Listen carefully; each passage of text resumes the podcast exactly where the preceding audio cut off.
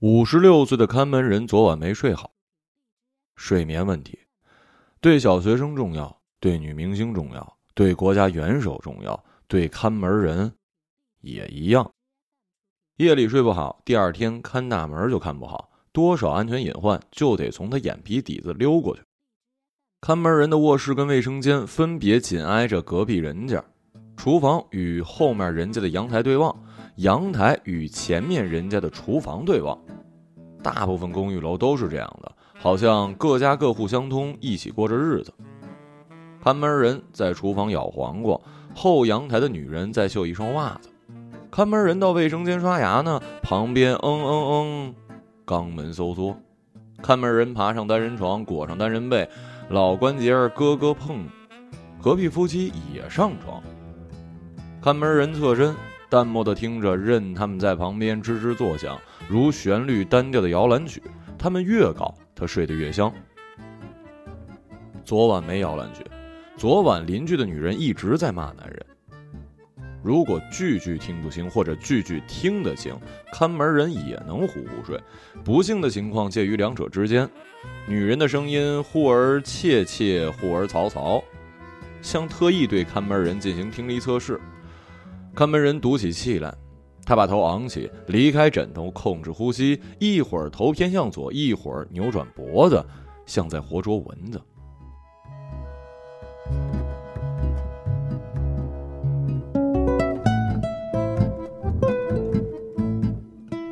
果真，他活捉到了那些嘤嘤嘤飞来飞去的声音。女人发火的由头是一条没有拧干、一直在滴水，并且滴到了棉拖鞋里的毛巾。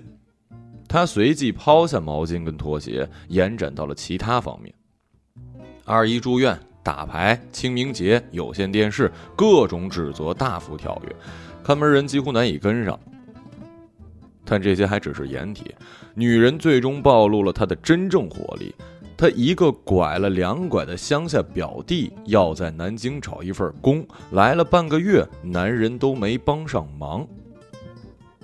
又不是要做公务员，就是要打个小工，这都搞不定，你简直连路口的石墩子都不如。捕捉这段独白的难度系数最高了，因为女人一直在移动，边走边数落，估计还在挥舞胳膊，声音起伏不定。男人也偶尔穿插分辨与解释，简直让看门人听得筋疲力竭，同时也为之洋洋得意。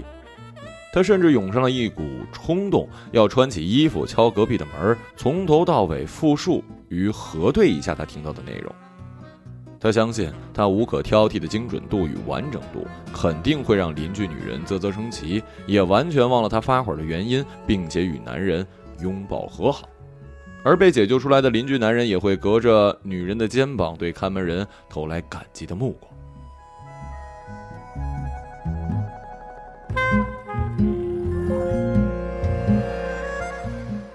然而并没有。清早睡眠严重不足的看门人头疼欲裂，口味败坏，并且还便秘了。出门正好碰到邻居男人，邻居男人还像往常一样戴着棒球帽。他一年四季戴棒球帽，以致看门人从未看清他真正的长相。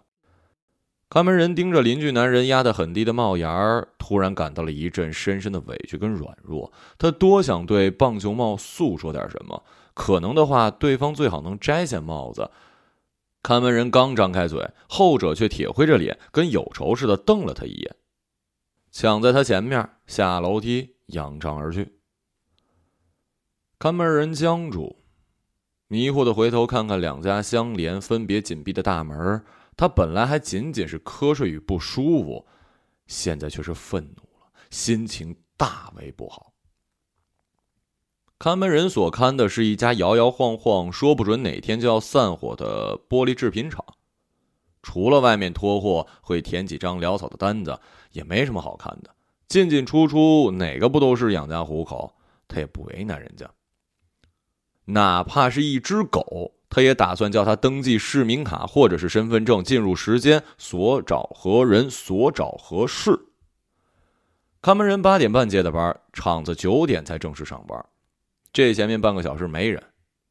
看门人满肚子的气，只得一直憋着，越憋越胀，简直比宇宙还要膨胀了。感情好，大门左边空道上突然吱啦一声停下一辆车，一个当兵的端坐于驾驶室，背笔直，嘴唇闭紧，不打招呼，也不摇下车窗，连喇叭都没摁。看门人骄傲的岿然不动，他不开门。规定上写着：非工作时间，社会车辆一律不得进入。再说了，他看清楚了，只是个上市嫩仔鸡，才不鸟他呢。然而那小车看起来并不要进来，他早就熄了火，悠闲的停在那儿。下士解下安全带，放松的往后背一靠，好像坐到了自家沙发。看门人也突然明白过来，人家的确不必进来。左手这块三角形的闲垫儿，一直可以停车，免费的长时间停。看门人呢，还经常热心的替人家指挥倒车跟掉头呢。尽管如此，今天不行。看门人腾的站起身，矫健的冲出去，脸色严厉，两只手臂先是交叉成一个漂亮的大叉，然后赶小鸡似的直挥手。当兵的本来眯着眼，这时睁大。他在车里匆匆忙忙敬了一军礼，又轻轻拉了一声喇叭。看门人这时也注意到，小车牌照是武警。呵，武警了不起啊！联合国来了也不认，这事儿就我说了算，没有原因，也不讲道理，不让停就是不让停。看门人焦躁的继续挥着双手，还往地上吐了口唾沫，跺了跺脚，地头蛇似的，姿态很嚣张。上士重新坐的笔直，呆呆看了看门人一会儿，再次按了按喇叭，勉强算是一个隐秘的诅咒，三长两短，然后原地转了几个圈灰溜溜的开走了。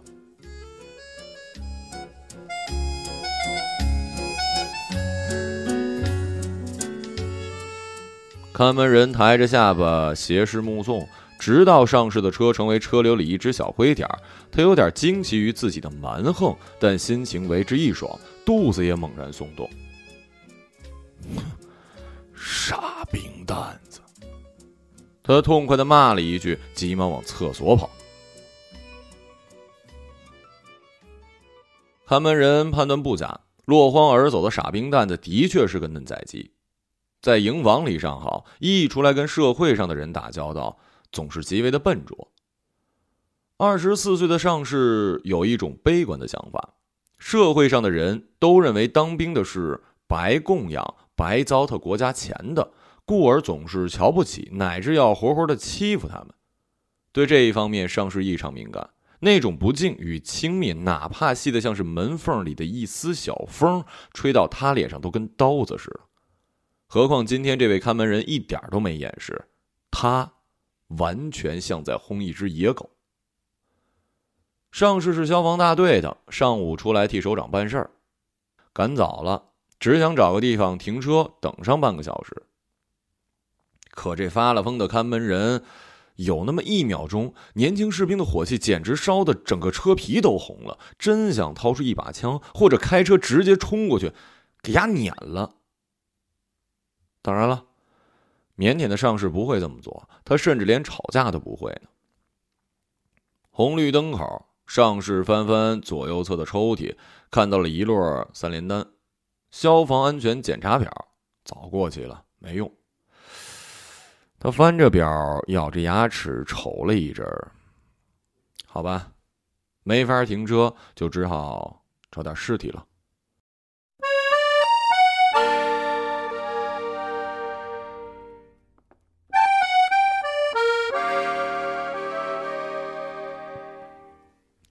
上士往车流里开，转个弯换条马路，听任茫然的冲动为他指路，一边注意着路边各个单位的门头与牌号。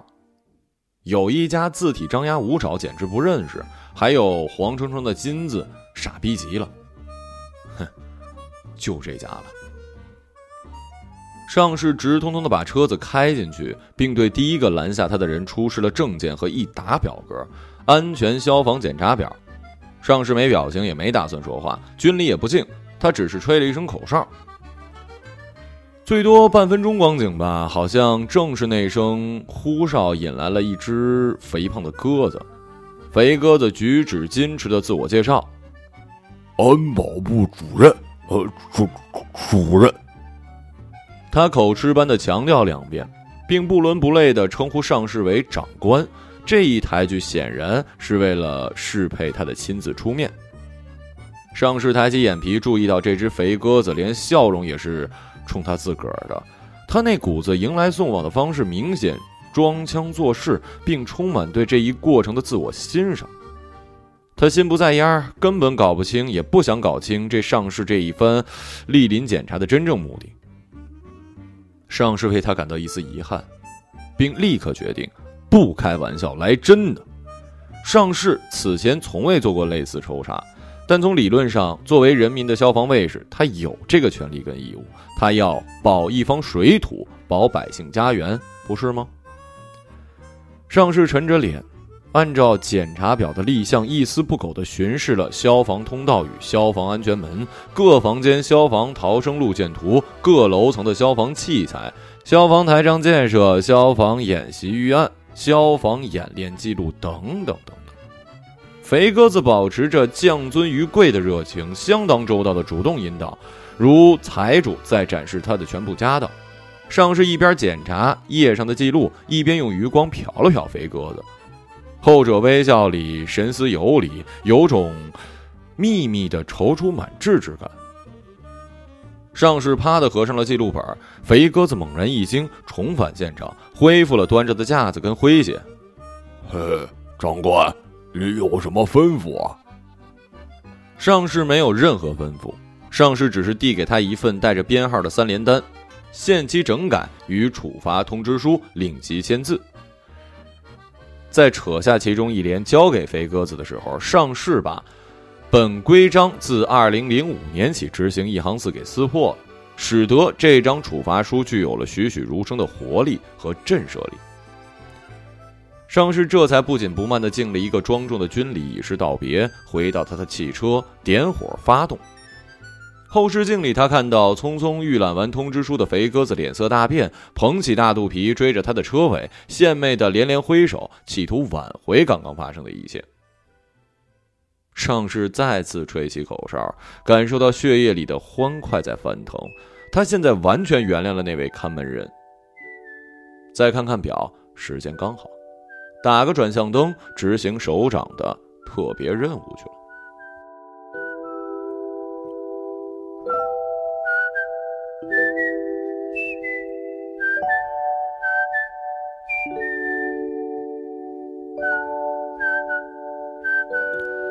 肥鸽子其实不是安保部主任，主任大人到法德两国学习欧洲消防先进经验跟做法。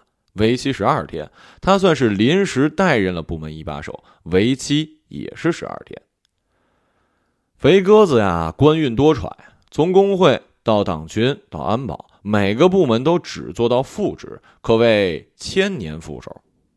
这么多年一直有一疑惑：正负之间一定有着巨大的不为人知的利益与权力的差异。此番代理或许可以。孔窥一番，甚至找到越位的密码。没料到代任首日却带出这么一个限期整改与处罚通知书，罚款十万呢！肥鸽子放着电梯不坐，硬是从消防通道苦唧唧的爬楼梯，一直爬到八楼，到了老总办公室。他听到自己气喘吁吁，脸色发红，觉得这样会揭示和强调出他的无辜。他只是一个代职的副手啊。肥鸽子很少对老总直接汇报工作的荣幸，这倒霉事儿也不知从何说起，索性一横心，径直就递上了那张轻飘飘的 A 四，像甩掉一手鼻涕。老总正在电脑前手忙脚乱，里面一阵打杀之声，头也不抬，大声说：“念。”肥鸽子只得把鼻涕收回来。他本想念得结结巴巴，随即改了主意，声音洪亮，抑扬顿挫，如宣诏书，必须如此。这本就不是他的错呀。现在提出如下整改内容：一，A 座、B 座、C 座各大楼所有消防通道内的强电线全部移走。二、中央花园，嗯，需加设消防水池。三、仓库所有吊顶材料、易燃材质跟扣板全部换为铝制扣板。四。老总突然暂停游戏。从显示器后面露出半张脸，似笑非笑盯着肥鸽子，语速慢吞吞的：“哦，他要检查就检查了，要整改就整改了，要罚款就罚款了。看看你，才当家一天嘛！前去开会。”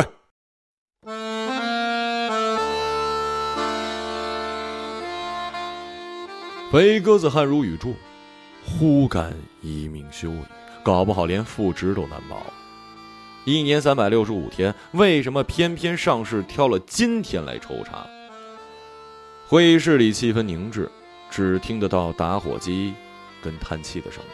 薄薄的限期整改与处罚通知书，到此一般在桌上传来传去。一阵深海般的沉默，大家突然争相发言，像是找茬游戏。他们都在第一时间找到了差错点，问题通通集中在了肥鸽子身上。应当把婴儿掐死在襁褓啊！他如果不放上市进来就对了，他如果拒绝带领上市参观就对了，他如果在参观过程中照顾好、控制好上市就对了，他如果及时的挽留住上市，加以沟通协调就对了。现在呢，婴儿活下来，还跑了。肥鸽子未做解释。几分钟前，他还幻想有人指责上市滥用权力、整改内容严苛、罚款额度过高什么的。现在他放弃了。大家句句在理，他完全同意，也认为自己罪该万死。办公室主任还辞藻华丽的谈了谈社会嗅觉与危机公关。基建办主任呢，在手机上按来按去，然后一口爆出：“这么逐条整改的话，没个三十万拿不下来。你看看。”如果会议像一只茄子、黄瓜或者类似的什么玩意儿的话，这会儿它的线条已经走到了尾部，到把柄处了。众人见此乖巧，把目光向老总处聚集，表现出了对上层决策的嗷嗷待哺，渴望着要鼓个掌、叫个好什么的。包括肥鸽子本人，他心口咚咚大跳，也同样等不及了，要杀要剐，来吧。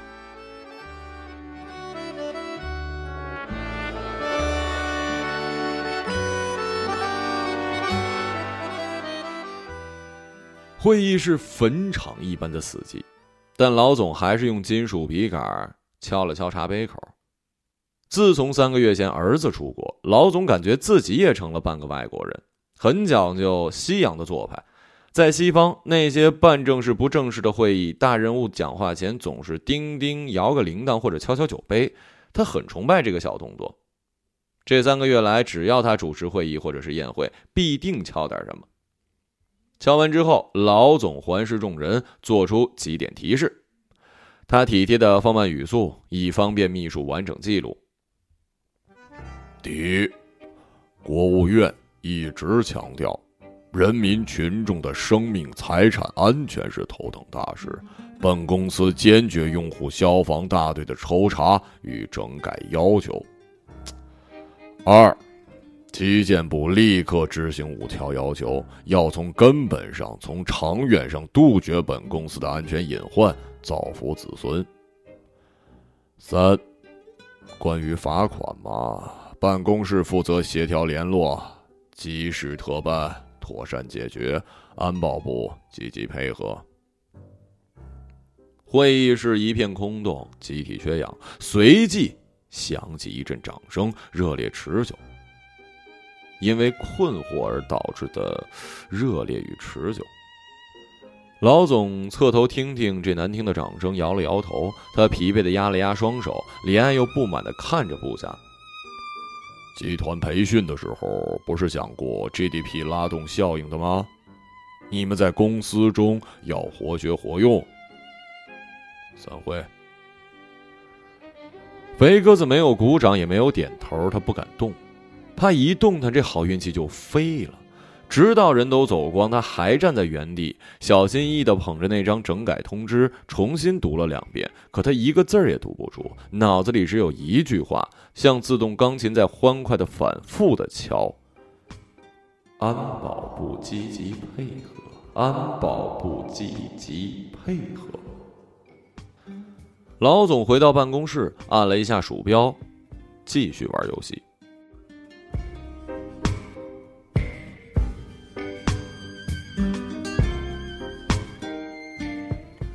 儿子出国，家里陡然的空虚。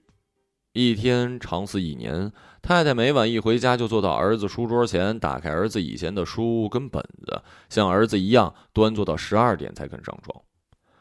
老总则高明一些了，他在儿子的电脑里找了许多游戏，逐个挨个的学，好像是替儿子接着玩下去，越玩越上瘾。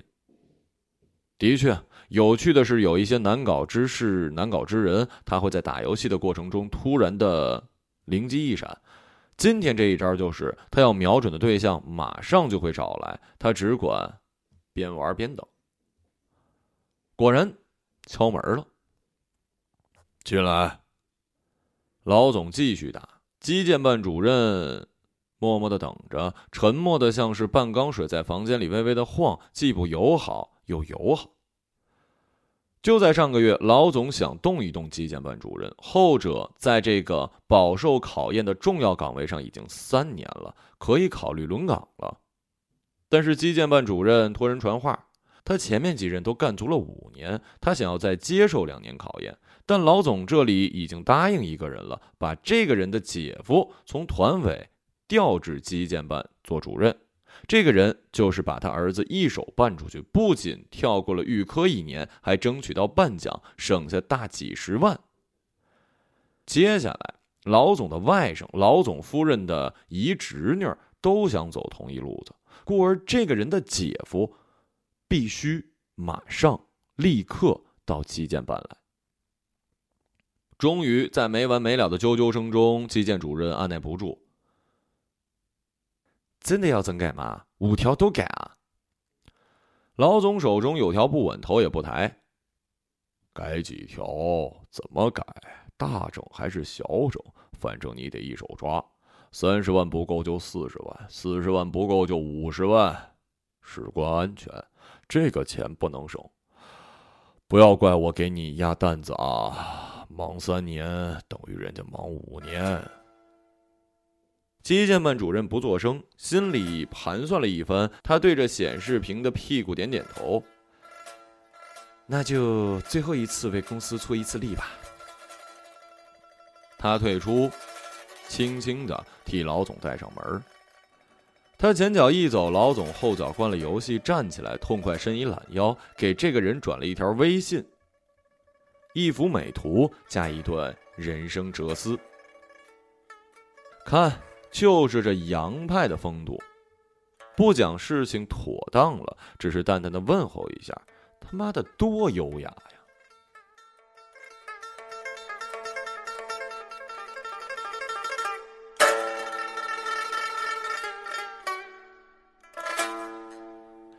办公室主任打电话叫肥鸽子过去，腔调有点怪，要谈机密的样子。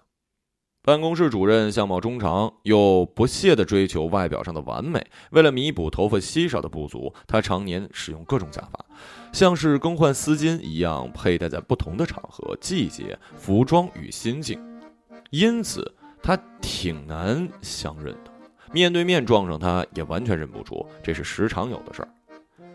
刚才在会议室太紧张，没注意到，今天办公室主任是齐刘海和紫色的波波头。唇膏也是相配紫色，肥鸽子只看了一眼便不敢直视。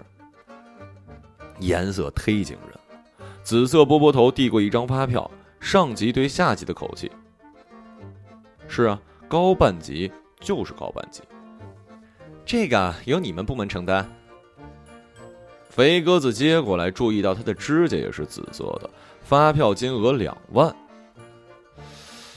这干嘛的？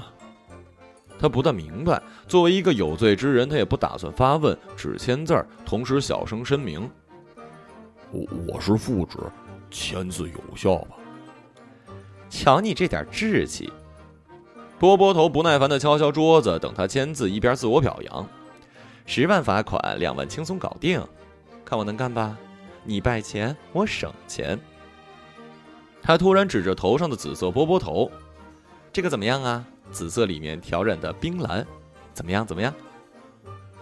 肥鸽子毫无心情，没精打采的想起了一些传言，说波波头家里呢有一柜子的假发，每顶假发都套在一个有鼻子有眼、红嘴唇的头部模特上，像关着一柜子的人头。据说她的丈夫就是因此提出离婚的。另一种说法则是，是她离婚之后才陆续的买到一柜子的人头跟假发的。嗯，好好看。你知道吗？其实啊，另外还有一款是冰蓝里调染的紫红，造型完全一样，但效果完全不一样。好比一个是白天效果，一个是晚上效果，你明白吗？上个周末我买了这个，可又觉得那个更好。哎，你想一下啊，想象我戴上那个，你觉得哪个更合适我呀？紫色波波头紧盯着胖鸽子，既信赖又怀疑，咬着嘴唇，紫色的唇膏立刻豁了一块。喊过来就是为了讨论假发的吗？肥鸽子使劲微笑，呃，我敢说呀，呃，肯定都好看。波波头不满的瞪了瞪他，从抽屉里拿出一只信封，递给肥鸽子。他指了指自己的假发，今天这哥特风不适合跑机关。再说我也不便直接出面，得，便宜你去攀个权贵，去地税局见一下杨局长吧。去地税局。肥鸽子如坠迷雾，信封没封，他抽出来看了一眼，消费卡，五千一张，两张，为什么成一万了？仅半秒钟的疑惑，给紫色波波头捕捉到，他从抽屉里取出一信封，在手里拍打玩弄，像是电影上的男人在拍打一支手枪。喏，这还有一万，咱一人一半吧。肥鸽子一下明白过来，反应的很快，躲开手枪似的往后退一步。这么做难的事儿，全影城您的人脉跟公关，我感谢还来不及呢。紫色波波头动作不变，仍然拍打信封，但手势比刚才柔和多了。倒不是吹，税务局的关系是我的内线，找到税务局就等于抱上了皇上的大腿。我说，你真的不要这个呀？哦，算我请客。呃，请另外那顶假发，这样你白天也有了，晚上也有了。他掉头转身就走。波波头好像被戳了一下，鼻头跟眼眶都突然发胀发红，但他成功的控制了语气，仍然是职位高出半级的姿态，懒洋洋的冲胖鸽子的背影一笑：“以前没发现你人不错呀，错副职，委屈了。”肥鸽子心头感动一热，他很有气概的没有回头。几分钟之后，千年副手肥鸽子驾车往左去往地税局，波波头驾车往右翘班直接奔专卖店，把另一款蓝冰紫色波波式假发买了。他揽镜自照，不厌其烦的把两顶假发换来换去，他被镜中人那相互斗艳、难辨高下的两个自己给迷住了。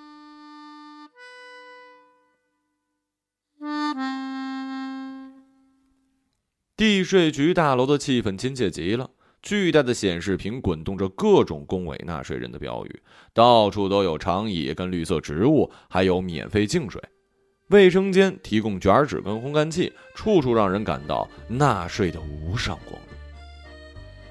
肥鸽子没心情享受这些气氛，他只是匆匆上一厕所，虽然没有挤出几滴，他以往当然也送过礼。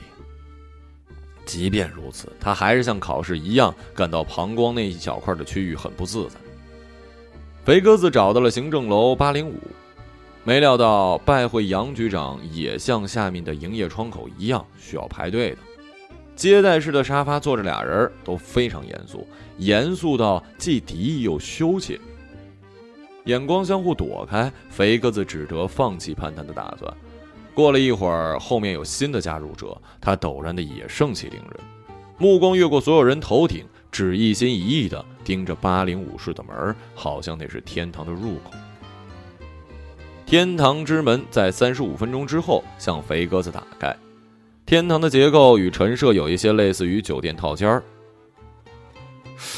可是杨局长不在。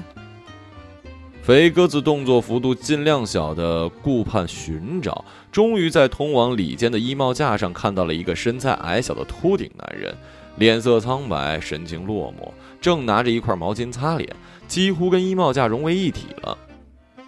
肥鸽子被他落落寡欢所惊骇，试探性的、轻轻的唤了一声，像是梦魇中的婴儿一样的那个人：“呃，杨局长。”杨局长再次把毛巾往脸上一捂，捂了几秒，重新拿开，已是非常高级、非常官方，一种漫无目的的表情。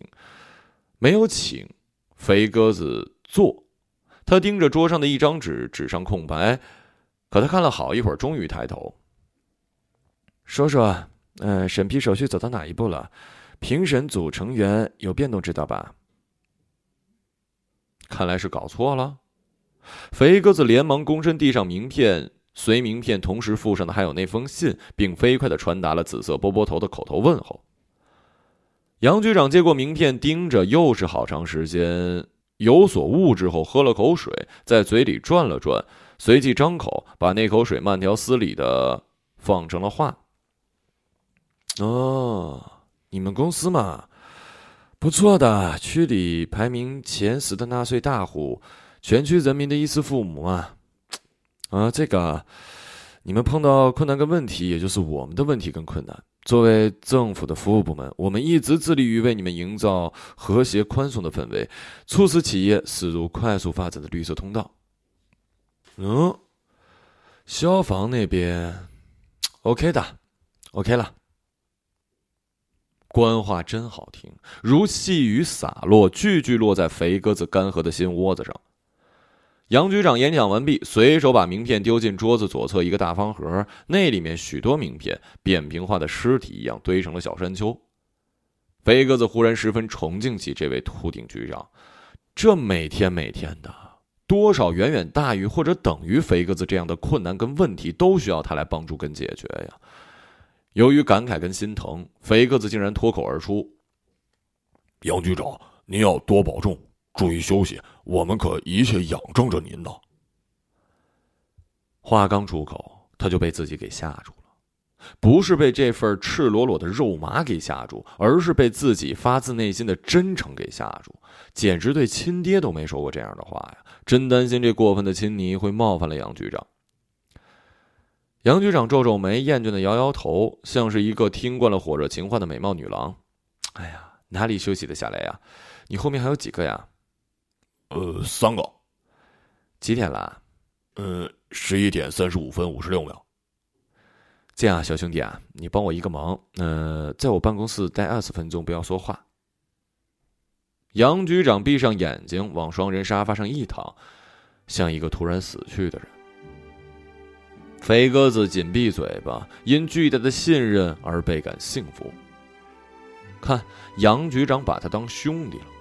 从早晨碰到上市到现在不到三个小时，事情像是钟摆一样荡来荡去，越荡越高，以至于让他产生了一个甜蜜的预感。今天就是通往正直之路的起点。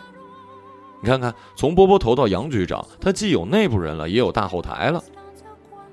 那种莫名其妙的上市，哦不，那位尊敬的长官真是从天而降的天使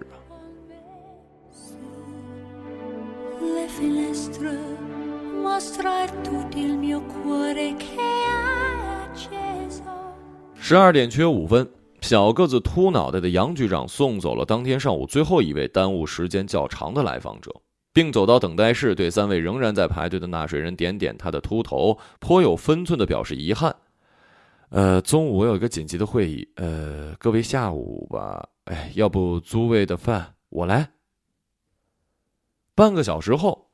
在一间女性化的狭小出租屋里，这顶锃亮的大脑袋已经像是半只大皮球一样，在离地面仅一公分的低空漂浮。杨局长四肢着地，像一只肥胖的大型犬似的，气喘吁吁，一会儿爬到东，一会儿爬到西，一会儿叼起一只鞋，一会儿扯下沙发垫子，一会儿打翻一瓶牛奶。上午最后二十分钟的休息，实着为杨局长积蓄了相当的能量。他跑动积极，汪汪声不断。房间的桌子上，那只瘪瘪的装有两枚消费卡的信封，像是一只没有家的小鸟。这已经是他今天飞到的第三站了。他歇在那儿，饶有兴致地瞧着地上的旧主人。他正听凭他的新主人，一位小姐姐拿着领带不断地抽打他。杨局长专心致志地爬动犬叫。信封看着他，他不看信封。事实上，他忌讳信封，太土太笨。另有些人空手而来，空手而去，他们办事更漂亮，更有分量。可杨局长同样讨厌。因为太喜欢而讨厌，恨不得忘光光。可所有这些，杨局长偏又记得太清楚。他们会眨动的眼睛，含糊的语气，他们的暗示与明示，他们各怀目的，来来往往，纷纷扬扬，像灰一样不停地落在他的肩上，这很折磨人，明白吗？每次想到这些越积越厚的灰，杨局长就会感到深深的疲惫跟沉重，就像肥个子今天所看到的，他时不时的就会发作。脸上发木，身上打颤，脖子后面有一块如同寒冰一样的东西正在慢慢融化，冰水直钻骨髓。这样的时候，他就来找这位小姐姐。小姐姐才二十岁，在宠物寄养店打工。那些送宠物来的人呢，会借“狗儿子”“猫女儿”的语气称她为小姐姐。杨局长也随了这个叫吧。杨局长来店里寄养过他的哈利，一只萨摩耶。随后，他私下提出了寄养他本人的申请。偶尔的，也就中午两个小时，在小姐姐家。小姐姐干瞪着眼，完全不明白他在讲什么。杨局长耐心的启发小姐姐：“呃，主人走之后，呃，你们店里会如何对待那些阿猫阿狗啊？”小姐姐犹豫一下，不太情愿的说了实话。他们在这里的日子不好过，不听话的挨骂，爱打架的单独关笼子，白天晚上死叫就勒住嘴，大小便无序拿棍子抽，都这样。因为这个他不喜欢这份工，可是小姐姐讲一条，杨局长就快活的叫一条好。我们就是这样玩的，我是一条被寄养的狗，你就是残忍的小姐姐。说着，杨局长已经脱去西装，并两手着地，灵活地开始满地爬，一边卖力地摇着尾巴，用头去攻小姐姐的腿，同时急不可耐地提醒：“骂我，快骂，越难听越好！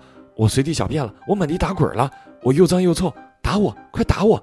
求求你快点拿领带抽我，用书砸我呀！我一刻不停地乱叫呢，我要打架咬人呢！哎呀，捆住我，把我的嘴巴、眼睛都捆起来，使劲打，用脚踩，拿脚踢。”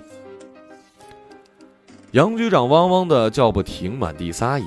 小姐姐开始有些胆怯，可被杨局长求的厉害，她烦透了，反而心硬起来。小姐姐把杨局长推倒在她假想的便溺前，小姐姐把牛奶瓶朝杨局长丢过去。小姐姐找了一块拍被子的藤拍子，使劲的抽在他的屁股上。杨局长满意了，忘情了，呜呜的哭，是真哭，涕泗横流，魂魄分离，满头大汗的哭。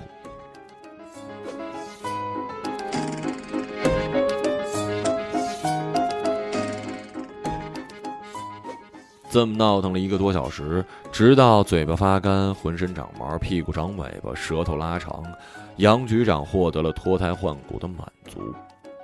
他干净无邪、软弱，像是一只刚刚从产道里出来、四肢还无法站稳、温淋淋的小狗崽。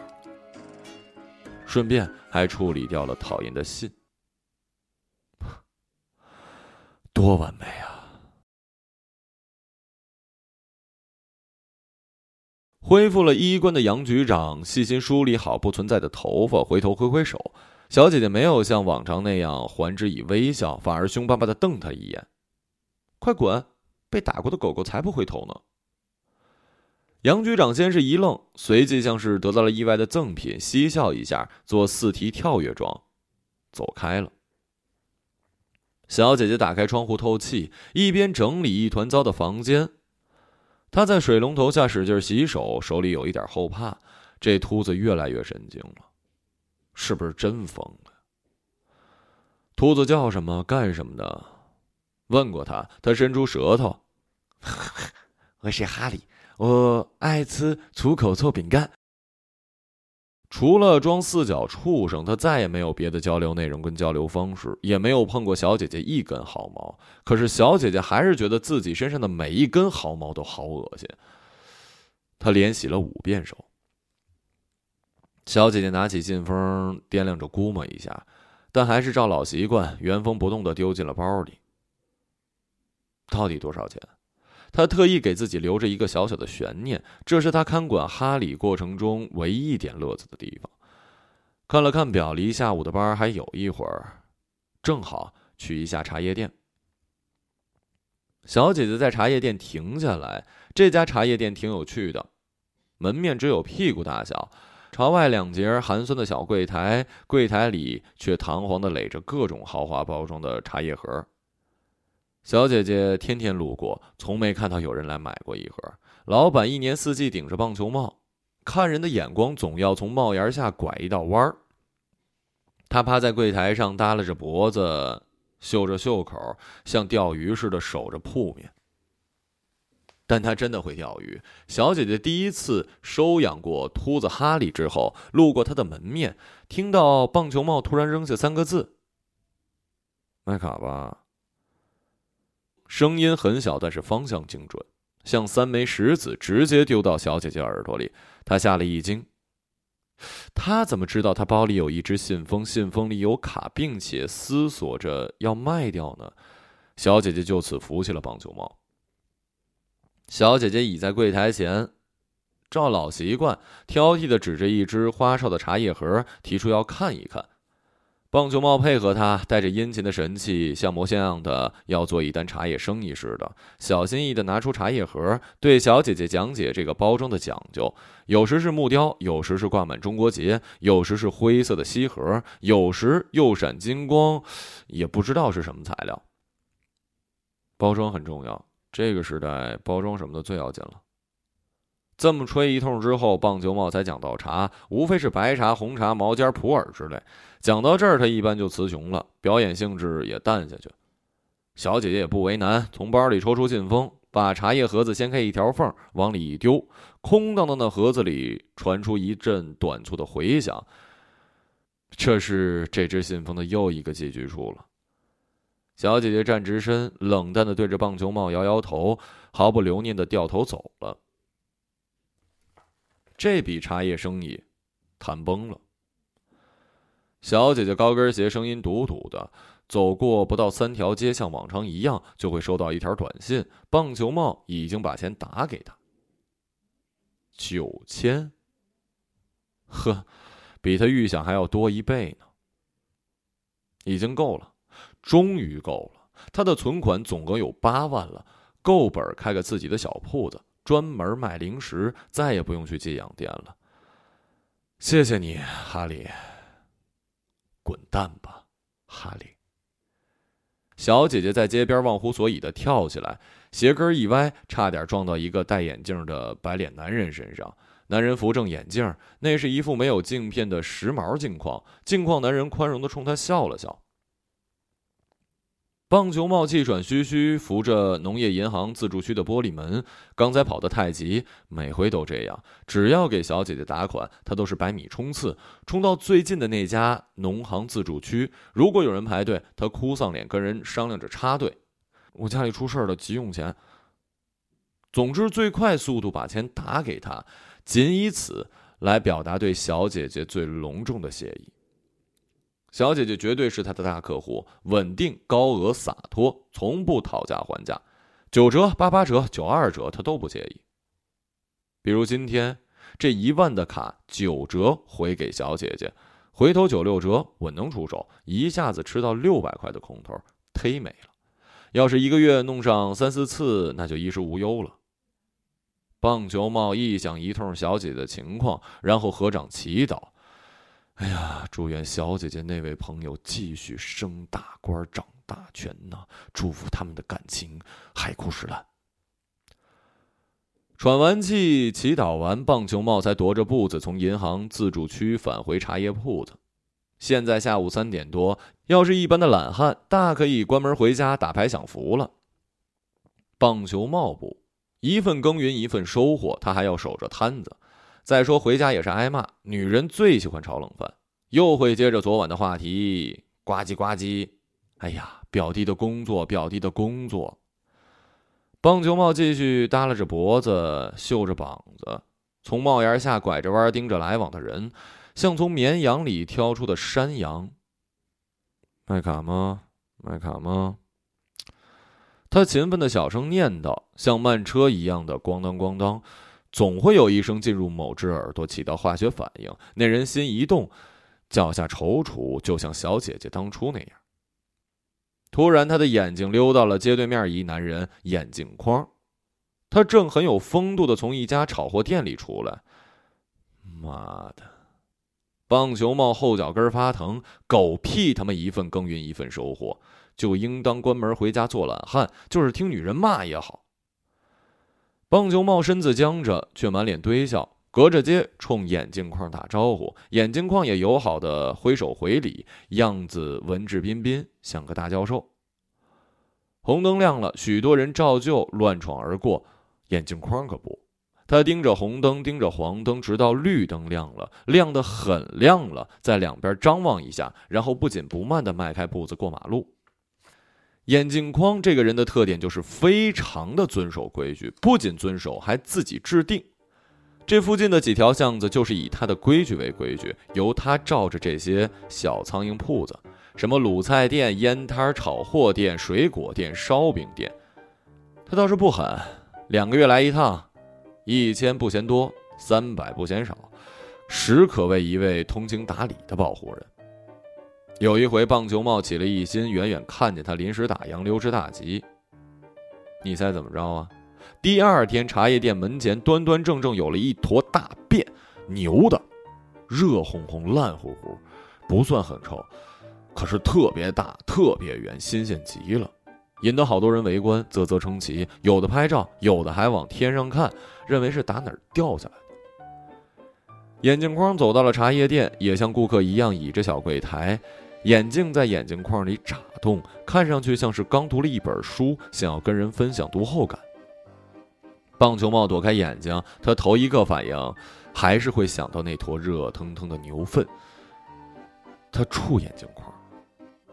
棒球帽默默地把手伸到裤兜，在里面轻轻捻，数出四张票子，捏了小半刻，跟他们道别，然后掏出来，双手递上。眼镜框接受，弹了弹，随意的塞进兜里，扶扶眼镜，说话有点咬文嚼字：“哎呀，最近怎么样啊？”呃，心情好不好啊？听听听听，简直像是亲哥哥一样的关切。他还拿出炒货店孝敬他的一袋带壳的椒盐杏仁，摊到柜台，邀请棒球帽一起吃。棒球帽没碰杏仁，眼镜框这么一问，倒惹得他心里大为的酸疼。心情好不好？妈的，怎么可能好啊？就是刚刚做了一笔生意也不好。鬼知道那小姑娘什么时候。就给玩腻了，还有你这祖宗过来白吃白拿，能好吗？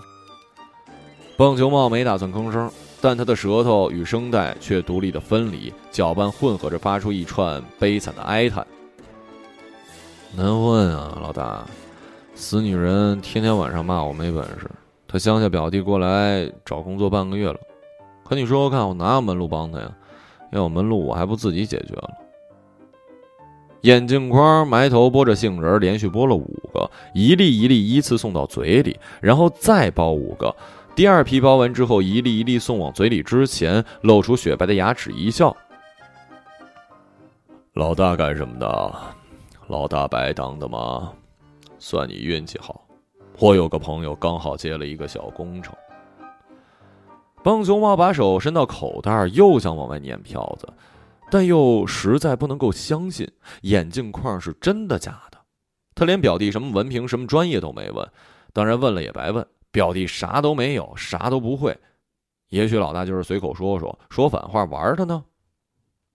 眼镜框吃完五个杏仁，拍拍手，细心吹掉手指上粘着的一粒盐粒儿。留下未剥完的杏仁，同时扔下一句话：“从明天开始，干一天拿一天，管中饭。”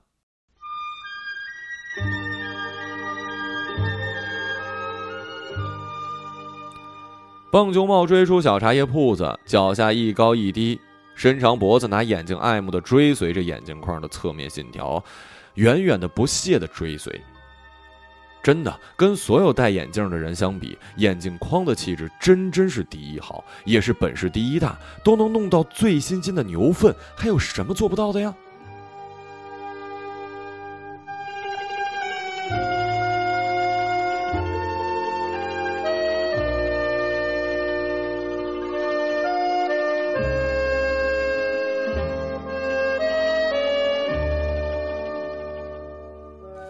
从八点算起，包括上市的那辆车，看门人上午一共拒绝了五辆车子停在厂大门左边的三角形空地，其中一脾气火爆的下车对他又推又搡，弄得看门人老骨头都差点散架。这口嫌弃到中午就消了，完全消了。随后看门人又开始做老好人，蹦跶着帮素不相识的人看倒车、看掉头，别人敬他一根烟，他别在耳朵后面老也不抽。没有车进出的时候呢，看门人就看人。每天都这样，许多许多的人打门前走过，拿大包小包的，甩两只空膀子的大胖子。老人拖着老狗，女人拖着孩子，戴假发的，戴假眼镜的，一路小跑的，走走停停的，男扮女装的，孤零零的，又搂又亲的。看门人看的不是门，是人。看饱了一天的人，看门人下班。看门人今天感到特别累，他在厨房马马虎虎做了碗面条，边吃边瞧着后面人家的客厅。沙发上站着一个衣不蔽体的小伙子，做着各种下流动作。有个人趴在地上给他拍照。他到客厅看电视，边看边瞌睡。猛然间，对面厨房飞出两只碗跟一只铲子，把他从口水中惊醒。看门人洗洗弄弄爬起床，老关节照例咯吱咯吱响。西壁卧室传来了恩爱的调教，他叹气：“这女人真没性子，该多骂骂那没出息的棒球帽才对呀。”看来今晚是要有摇篮曲了。看门人翻过身，虚着眼皮想等，却只等到了睡神。睡神有一对雪白的翅膀，轻轻照着衰老的看门人。梦境像是一只庸俗的小船，毫无创意的驶向光线不明的深处。枝桠的拐弯，忽将沉入，忽有及时，不停地靠岸，不停地起锚，亲过零星的过客，倒叙走马灯般的面孔。在某一帧模糊的定格里，看门人看到了腼腆的上市。他抱歉的想要嘟囔一句什么，梦境却已使之。亮光的终点，明天来了。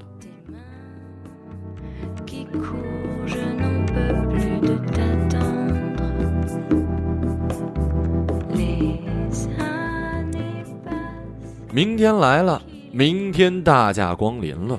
乡下表弟开始他在这个城市的第一份工，刷墙。表弟没有任何此方面经验，可工头使劲拍他的背，好像越用力就越有把握。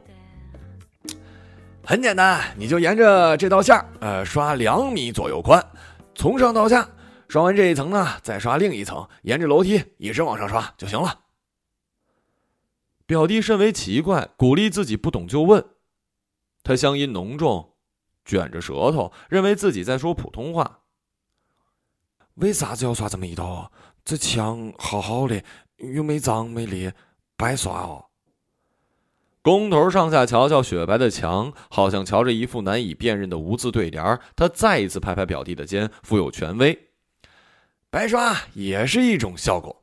呃，就好比这面墙，呃呃，打开过，呃，里面走了什么强线路、弱线路啊啊，都给重新换过，然后又合上，呃，重新刷过。”哎，总之你管刷就对了。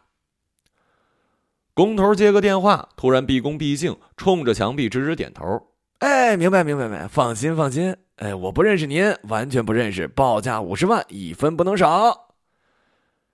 扔下表弟，到群楼当中的花园去。那里另外几个小工在挖坑，说是要搞一大池子。空荡荡的消防通道，现在里面只有表弟一个人跟一桶漆。他松落下来，哼起了一支情歌。仅仅开个头，就猛地刹住车，连皮带核的咽下去。这是一个特别的时刻，这是他这辈子开始挣大钱的伟大时刻。表弟抿紧嘴唇，重新掏出皮尺，上下左右量了一通，用本子记下数据，计算好一番，然后用刷子试探性的拉了两道，对将要白刷的白色墙进行了初步定位。然后他半握着下巴，眼神锐利，站远再站远，左边渡到右边，又从不同的角度反复的推敲。表弟晓得自己有一点夸张，可他必须这样。机会永远只垂青有准备的人，细节决定成败。他要一直做好准备，一直重视细节。万一对面办公室的某扇窗户里有一个大人物起身休息时，正好透过这个气窗看到他，万一这个人正好是一个寻找千里马的伯乐呢？他会眼睛一亮，从表弟一丝不苟的举止中发现他是一个可堪造就的杰出人才。大人物会从对面找过来，冲过人群，不辞辛劳的打听过来，一把夺过他手中的刷子。你不该干这个，跟我来。表弟眯着眼睛畅想，真是有可能连往白墙上白白刷两道白漆都算一份正经工作，为什么别的就没可能呢？表弟可不是一般的乡下表弟，他行李里除了牙刷跟衬衣，还有一本翻得稀巴烂的盗版书，上面全是大人物发迹史，马云呐、俞敏洪啊、柳传志啊。表弟对这些传奇是深信不疑的，他雄心勃勃，开始创造自己的新世界。